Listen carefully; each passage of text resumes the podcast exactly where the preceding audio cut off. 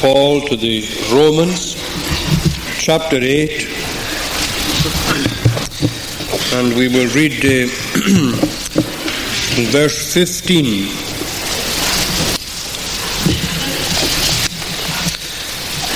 For ye have not received the spirit of bondage again to fear, but ye have received the spirit of adoption, whereby we cry, Abba, Father.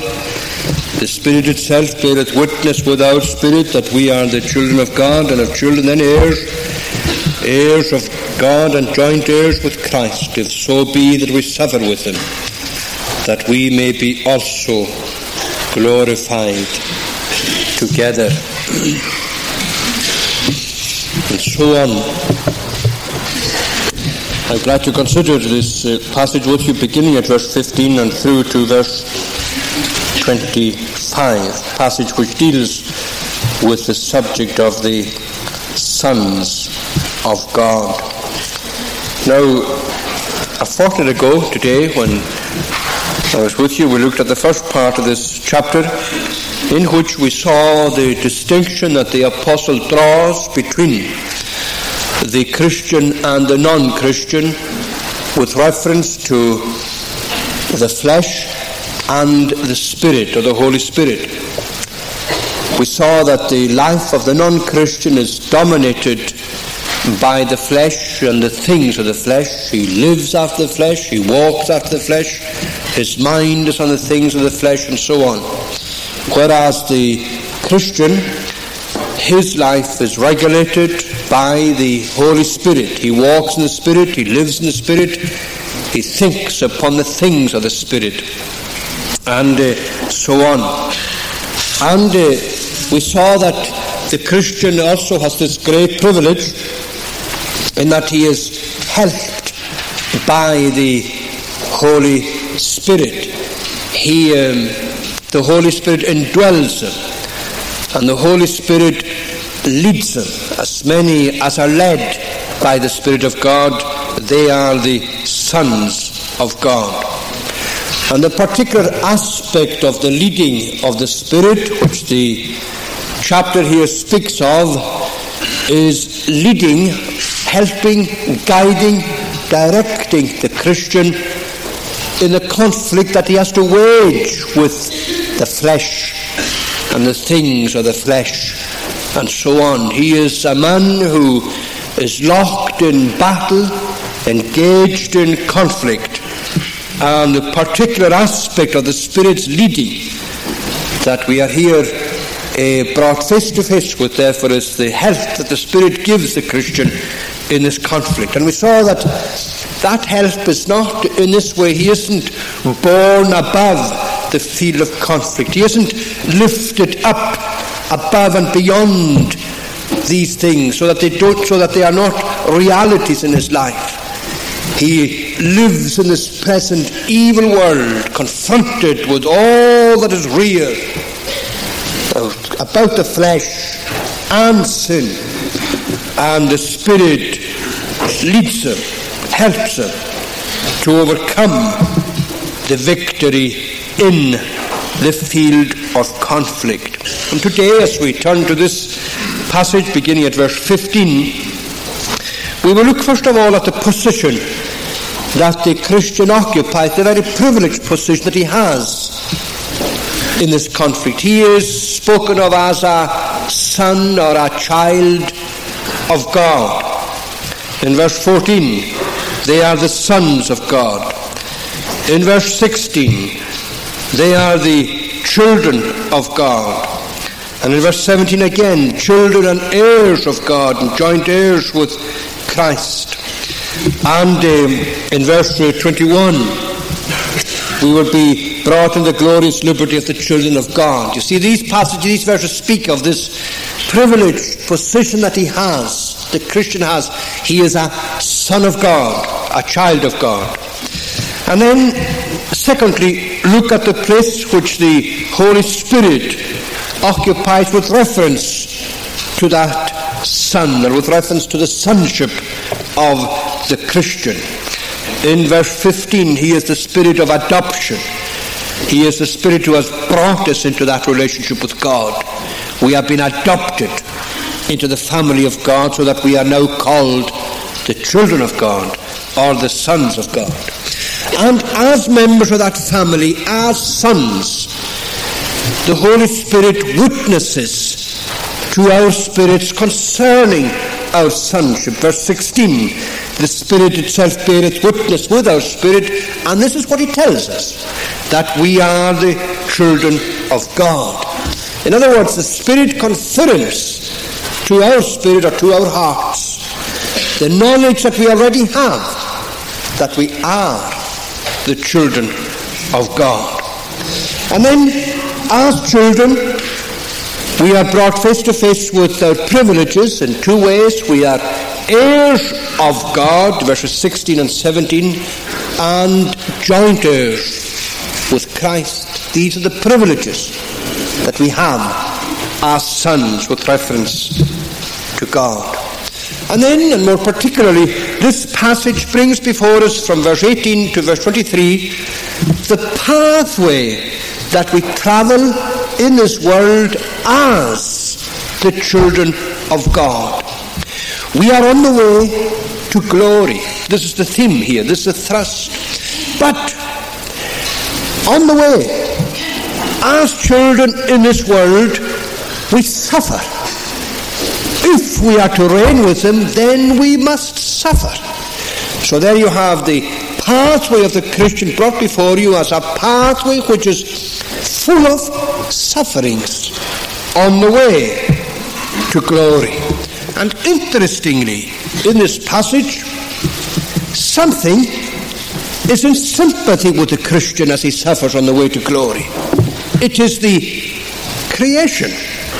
From verse uh, 19 onwards, the earnest expectation of the creature or the creation waits for the manifestation of the sons of God. For the creation, verse 20, was made subject to vanity. Verse 21, the creation itself shall be delivered from the bondage of corruption into the glorious liberty of the children of God. And we know that the whole creation groans and travels in pain together until now. So there you have a very wonderful picture in the Bible of the world, the creation around you, the creation around the Christian in sympathy with him as he groans his way in suffering towards the glory that awaits. And finally, you have in this passage something else the great encouragement that he has in the path of suffering towards glory. In verse 23, he has the evidence in him, the first fruits of the Spirit. He has, as he goes, as, as he journeys along, as he journeys from time to eternity, he has a foretaste of this glory in his heart. The Spirit gives him a foretaste of what awaits him. That's the meaning of the word first fruits. And then the other encouragement he has that his hope is certain to be fulfilled. We are saved by hope, but hope that is not seen, hope that is seen is not hope. But if we hope for that we see not, then do we with patience wait for it. Now, very briefly this morning, I'd like to just uh, go through these thoughts with you. First of all, the position that the Christian occupies in this world. He is the Son of God. He is a child of God. Now, there are some who are of the opinion, and I think correctly, that this is really the, the, the apex of uh, the, redeem, the redeeming work of Jesus Christ. You know that there are three great privileges that, and some of the children in the Sunday school just now are doing this catechism.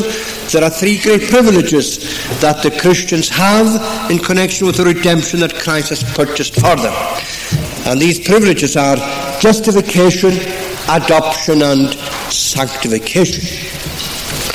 Now, justification, just to put it, just to, to explain the terms very briefly to you, justification is a term which speaks about what God does for us.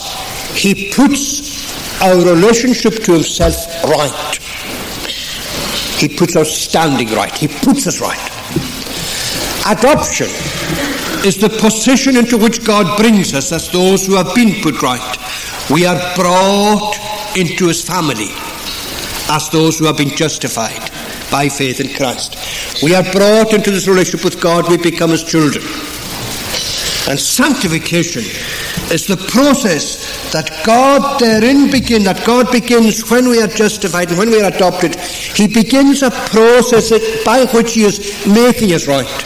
He is cleaning us away from sin, winning us away from sin and cleansing us from sin until at the end of the process of sanctification we have what we call holiness. Holiness is the end product of sanctification. Now, adoption is if you are going to if you were going to if you were going to say if it were right to say this, and I think it is, we could say this, we would say it, that adoption is a more wonderful privilege than justification. It's wonderful that God could put any of us right. It is even more wonderful that we would be made the children of God. And this is the thing that John spoke about when he said, writing in chapter 3, look, look at this, behold, what manner of love, the greatness that, of the love of God, that we should be called the children of God. This was the thing that he couldn't get over. God has made me a child of his. And this is the theme of the apostle here. We are sons of God. We are children of God. We are, we are, we have been brought into this wonderful relationship in which God is beginning a process so that at the end of the process we will be like Himself. The idea here is the idea of family likeness. This is why God brings us into His family so that we will become less and less like the family we were taken out of and become more and more like the family we are brought into. As sinners unsaved we were, as Jesus says, ye are of your father the devil. We belonged to his family and we were governed by the flesh, as this first, the first part of this chapter tells us. These were the things that mattered to us in that family bond. All that mattered was sin and the service of sin. And the more a person is in the service of sin, the more it becomes like the devil whom he serves. But now, in justification, our standing is put right, and in adoption, we are brought into the family of God. And we begin to serve the Lord as a son. We love him as a son loves his father. We respect him as a son respects his father. And in that family, the Christian is becoming more like the God whom he serves. So that at the end of that process of sanctification, the Christian will be perfect like his Father in heaven. He will be perfect like his Saviour Jesus Christ. And when at the end of time Jesus stand before the Father and say, Father, behold I and the children which thou hast given me, those for whom I died in the world, and those who are sanctified by thy Spirit in the world. Look at them. At the end of the day, it will be said of that whole family, including Christ, that he will be the firstborn among many brethren. In other words, they will all be like their older brother, and he will have the preeminence amongst them. The sons are the children of God. That's a position, the privileged position that the Christian occupies with reference to God. He is a son of God. And then, secondly, this passage tells us of the place that the Holy Spirit has in this privileged position of the Christian. He is, in verse 15, the spirit of adoption. And he is in verse 16 the Spirit that witnesses to them that they are the children of God. Now, the spirit of adoption here, I know that this is rather a difficult term, but this isn't, uh, I haven't got time really to, to, to, to, to deal with this fully. There are lots of things that could be said about this. But let's confine ourselves just to one thing. The Holy Spirit is He who, as it were, brings the individual into this privileged position in which he is a son of God. And he is the spirit of adoption, not the spirit of bondage. The Holy Spirit, in other words, works in a person's heart, not to make that person afraid of God, but to give that person the freedom of a son in his relation to God. He brings us into a relationship with God in which we adopt the disposition of the spirit of a son with reference to his father. Our relationship to God has changed so that now we begin to reverence God. We respect God. We love God. We have faith in God. We are thankful to God. With others, we are brothers in the presence of God. And with others, we share fellowship by faith in the Lord Jesus Christ. As sons, we trust in the fatherly care of God. As sons, we obey lovingly the demands of our Father in heaven. As sons, we want to become like our Father who is in heaven. We have a desire to be conformed to His image. We have a desire to become holy, to become godlike in our relationships. That is the spirit of adoption.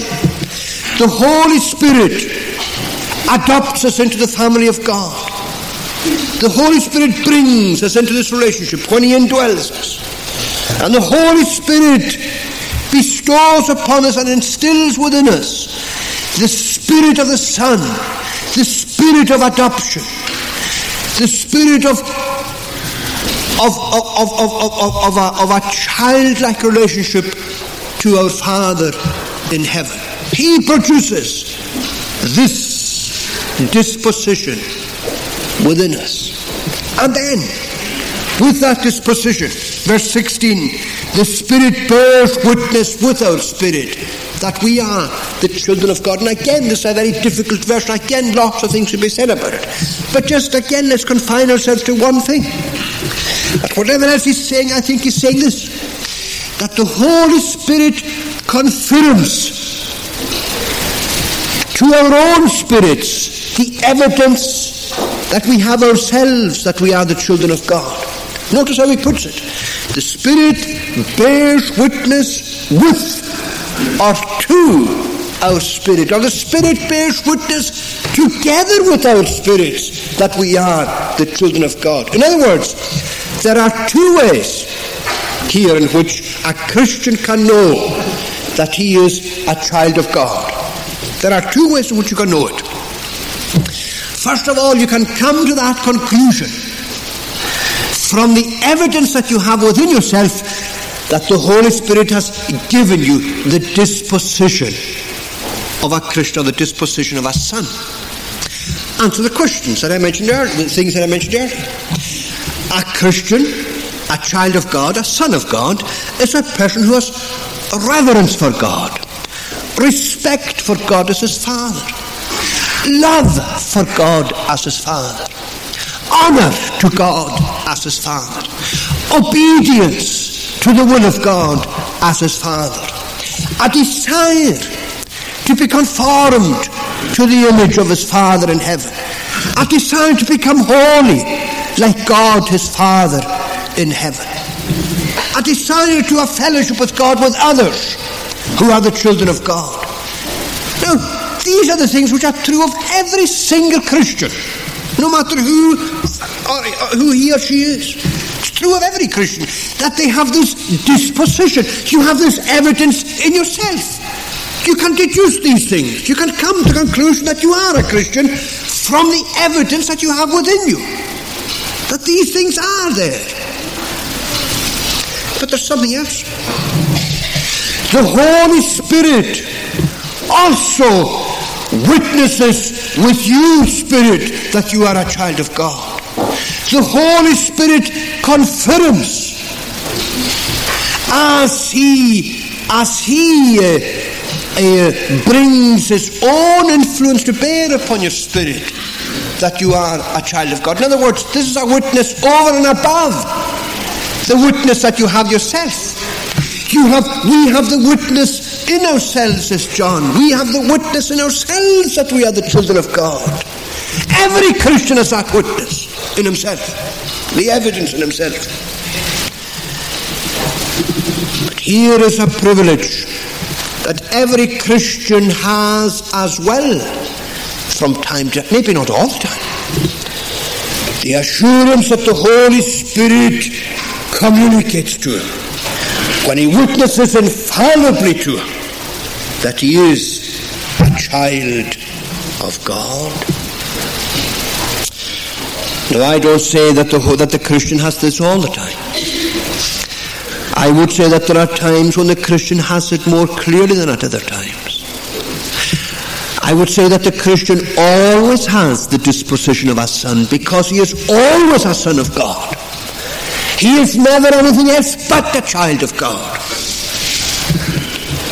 And apart from these cases when he may be in a backslidden state, when he has no right to say that he is a child of God because he doesn't, have, he doesn't have the evidence that he's a child of God. But apart from these situations, every Christian has the evidence in himself that he or she is a child of God at all times. He has the disposition of the Son the attitude of the child to the Father, reverence, respect, obedience, love, faith, trust, and so on.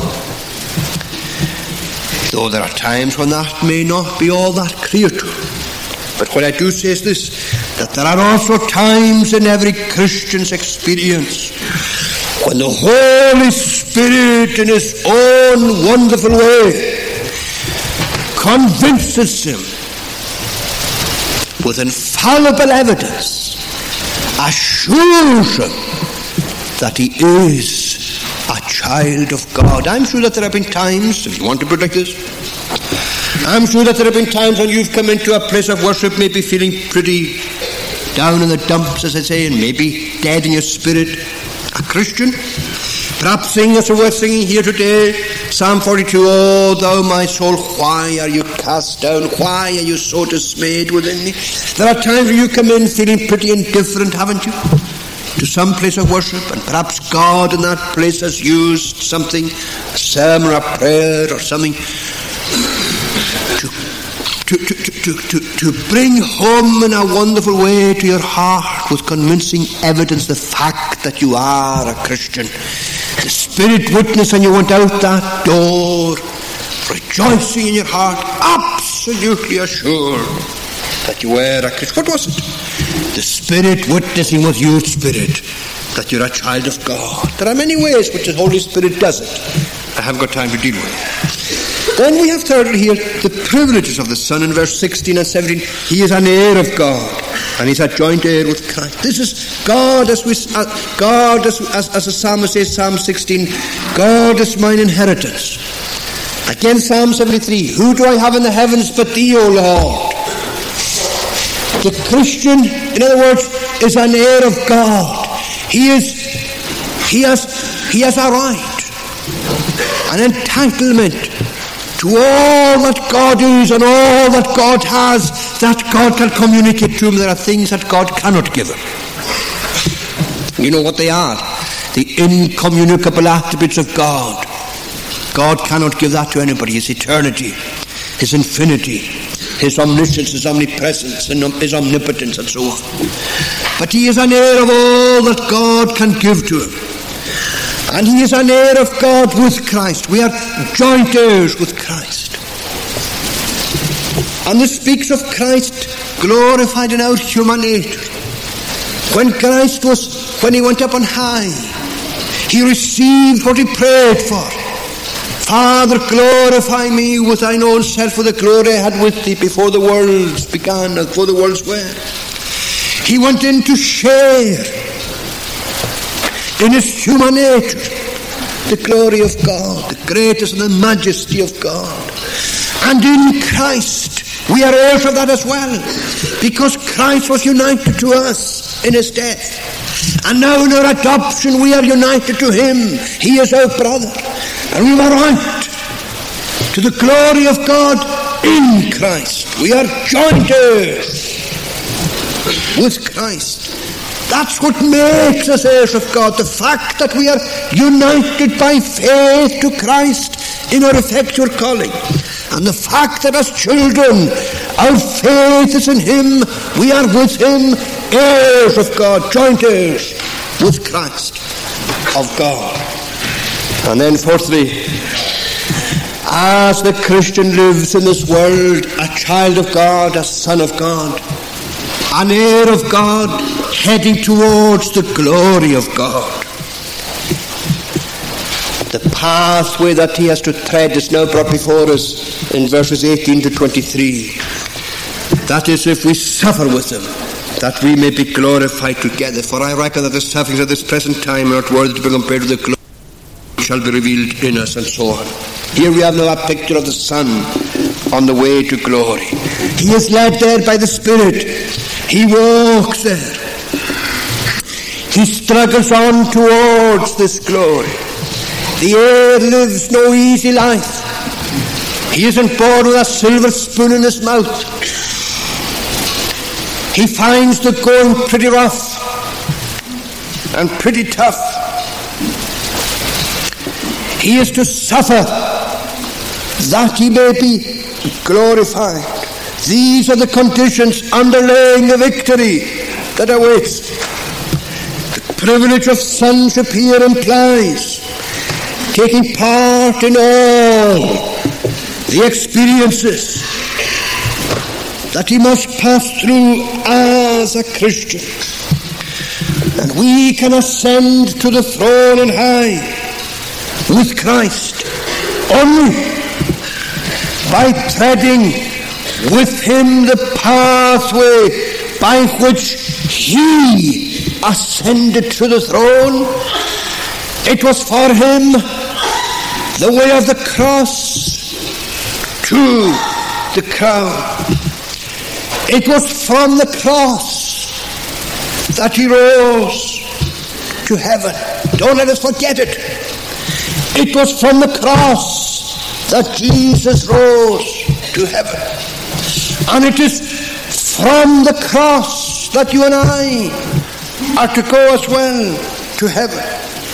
And therefore sufferings and tragedies and pain and disease and infirmities, sorrows and death and setbacks, battles, conflicts, these are the constant companions of the Christian in this life. These things are never far away from any one of us in this world together with the hostility and the persecution and the misrepresentation that you must of necessity have to endure because you're a Christian in this world. Don't let us forget it. Don't forget, don't forget either that it isn't easy always to adapt ourselves to these things. To adopt, as someone has put it, a, a stiff upper lip attitude. Always to have a calm exterior and a unruffled calm inside. That isn't always the case with a Christian. Often our minds are oppressed with questions and doubts and fears as the battle rages around us and within us. There is upheaval. Verse 20, the creature, the creation was made subject to vanity, not willingly. He's got the same thing In verse 21, the creature be delivered from the bondage of corruption. And again in verse 22, the whole creation groaneth and travaileth in pain together until now, and not only they, but ourselves also. Even we groan within ourselves, waiting for the adoption to wit, the redemption of our body. Of course, life is tough. Of course, it can be very difficult, very difficult indeed. But then you see, even the difficulties, the Christian is sustained by two things. What are they? In this passage we read here, verse 18, we are to look in our sufferings to the crown. I reckon that the sufferings of this present time are not worthy to be compared with the glory which shall be revealed in us. You see, the present is compared to the future, and the relative greatness of the sufferings here are contrasted with the greatness of the glory that awaits. And the greatness of the sufferings, great though they may be, pale into insignificance compared with the glory and the greatness of the glory that is to be. This is exactly Paul's argument when he wrote to the Corinthians and said, We are suffering here, he says, but our sufferings are only for a short time. And our sufferings are only going to endure for a short time, and our sufferings are only going to be light. Why could he say that? While we look, he says, not at the things which are seen, but the things which are unseen. For the things which are seen are temporal, but the things which are unseen are eternal. That's something else. The Christian is sustained in his sufferings by the thought that he's going to leave them behind. There's a day coming when, tough though the going is today, that will have been left behind. And then something else that sustains him, and this passage speaks of it, and I'm nearly finished, from verses 19 to 22. The sympathy that the, as someone has put it, that the subhuman creation has with the Christian as he suffers in this world. You see, there is a sense in which the world in which you and I live, this creation, the universe, there is a sense in which the universe itself is looking forward to deliverance. Because, as Paul here puts it, the, the, the, the, creation was made subject to vanity, not willingly, but by reason of him who had subjected to the same in hope. In other words, sin, Adam by his sin, brought catastrophe, not into his own life, but into the existence of the universe. So that this world, take, take the world, narrow it down to the world, this world today, the world which you and I live, the creation around us isn't able to fulfill the purpose rightly, fully, for which was, for which it was brought into being. And why was it brought into being?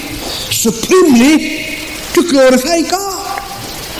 But sin has marred the very creation of which you and I are, the very earth on which we live on which we walk and in which we struggle and in which we have these conflicts and these experiences which shatter us from time to time. In a sense, this world itself is in sympathy with us. That's what the Bible says, that the day is going to come when there will be a new heavens and a new earth, and then the heavens and the earth will fully fulfill the purpose for which they were created. And the picture that, that, that, that the, the, idea, the kind of, the kind of picture at the back of, of the apostles' mind here is, as someone has put it, it's almost like, like, like a labour room in, in, in, a maternity hospital, where the, the, the creation is, is, is, is struggling, as it were, to come to the birth, to, to get, to, get to, its, to its real fulfillment. And the same with the Christian in this creation. He too is struggling for emergence into this newness of life, into the glorious liberty of the children of God. That's the picture that the apostle has for us here of the Christian struggling to get out of this of this of, the space in which is so confined, like a child, wanting to get out of the womb. He's confined now. He wants into a bigger, into, into, into, a, into a bigger environment. And so it is with the Christian in this world in which he lives and struggles and sighs and yearns with sorrow and whatnot. In this world, he's wanted to get out. He's wanted to get away. He's wanted to get into the glorious liberty of the children of God. He's waiting for the redemption of his body. His spirit struggles within a sinful body. And the spirit wants to get rid of sin. And the body wants to get rid of sin as well. And together they're groaning, struggling, looking forward to this deliverance from all that hems him in in this world. And if you're a Christian, you know what that is. Don't you think that it's wrong? Because you're having it rough today as a Christian, don't think that it's wrong for you to want to get away from the struggles and the difficulties and the conflicts and the disappointments of this present evil world. There are some people who say, oh, it's wrong for a Christian to want that. Is it? What are you going to make of, of, of 2 Corinthians chapter 5? When Paul when Paul says uh, that, uh, that, that, that, that, he's, uh, that he's wanting, what is he talking about? But want to get away. We know that if our earthly house of this tabernacle dissolved, we will have a building of God and house not made with hands, eternal in the heavens. For in this we groan, earnestly desiring to be clothed upon with our house which is from heaven. What kind of Christians are we? If we don't look forward to perfection in the presence of Christ, what kind of Christians are we? If we don't long for deliverance for our souls and our bodies. Do you know what it is? You see, there are people who say to you it's wrong for a Christian to want away. Why do they say that? They say that because they're only looking at one side of the page. The side of the page they're looking at is this. Oh, it's wrong for you to be rebellious against the providence of God. My friend, there's another side to that page, and it is this. The groaning is not just a groaning to be rid of, but a groaning to be satisfied with. And that's where the difference comes in. And that's what the Christian has, as no one else has. Oh, I know that there are people in the world today who are suffering, who are racked with pain, and perhaps whose sole thought is to get away. I know it. But then you see that's where the other side of the Christian's page comes in. That not only are there times when he's desperate to get away from the sufferings and the difficulties, but he's also desperate to get away to the place where there are no sufferings and no pain and no difficulties and no sighs and no sorrows. And as he struggles in this world, with these, as it were, with these birth pangs, waiting for that emergence, he has with him in the world the creation itself sympathizing with him. And that's the thought that Paul has here. The creation itself, he says, is looking forward to the manifestation of the sons of God. The creation itself is groaning and traveling. And I wonder in all that we refer to as the tragedies which happen in this world, with all the cosmic upheavals and so on, I wonder if there are any times when we think in terms of Romans chapter 8 that these themselves are the evidences that the creation is looking forward and longing for and yearning for the new heavens and the new earth that God Himself has promised. And as you sit in this church today, do you find yourself in this category? Do you find yourself a part of this chapter and a part of this passage in Romans chapter 8? Are you longing for deliverance from sin? Are you sighing in this present evil world as a person who has something better to look forward to? Are you too longing for the day? Are you anticipating the glorious liberty of the children of God? Are you awaiting the redemption of the body? Are you looking forward to the greater glory? Are you anticipating conformity to the image of Christ? And do you have just a word in conclusion that which will encourage you to hope that you are amongst these. There are two things here that encourage us to hope that. In verses 23 and 25, 24, here we have the first fruits of the Spirit, the earnest of the Spirit, the Holy Spirit working within, giving a foretaste of the glory which is to come. Surely there are times in your own life when the Holy Spirit has given you a foretaste of what awaits you. Surely, my friend, ah, if you're a Christian, I know that this is true. The believer here today, I know for a fact that this is true.